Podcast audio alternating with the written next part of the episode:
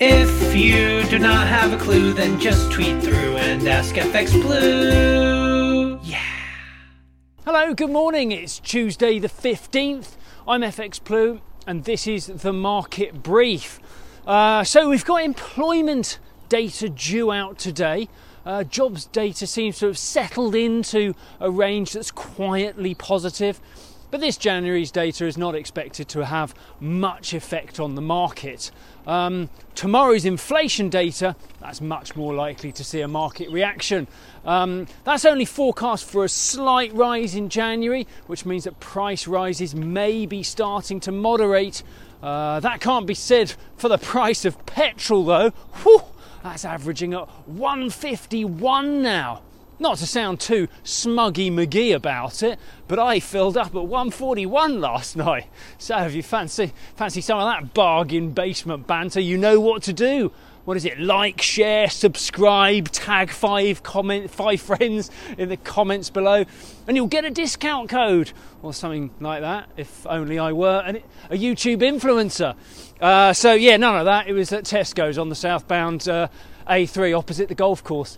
Um, Anyway, you know me, I'm not one to play the blame game, but at least some of that higher pricing is being attributed to the tensions on the Ukrainian border, and why not? Um, they're still talking up this week as one of very high risk while they continue all the diplomatic efforts with those nasty, nasty Russians. Uh, for now, though, sterling remains range bound in a pretty narrow range as it waits uh, for some data to trade on. We slip to 134.90 against the dollar and we open around 119.60 uh, against the euro. Over in the US, the expectation is growing that we'll see the Fed kick off with a half a percent rate hike at their next meeting. Uh, some, some Fed members are even talking up half percent hikes at the next two meetings. That really leans into the sentiment that they are playing catch up now. Uh, but wider sentiment is growing that the Fed does.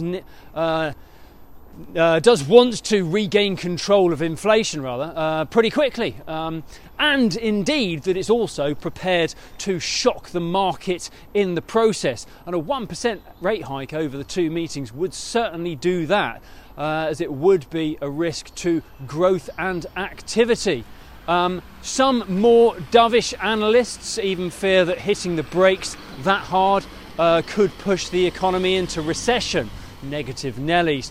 Uh, the Fed can't quite get past accusations at the moment that they really should have got their act together uh, and started a bit sooner. But hey ho, here we go. 50 basis points in March is looking pretty likely. Personally, don't think we'll see a second consecutive hike that soon, uh, of that size anyway, but I may be wrong been wrong many times before. Not that we're keeping score in the sweepstake, of course, that is just for fun.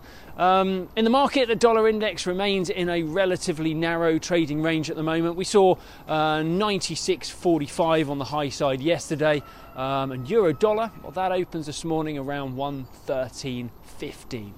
Have a great day. If you do not have a clue, then just tweet through and ask FX Blue.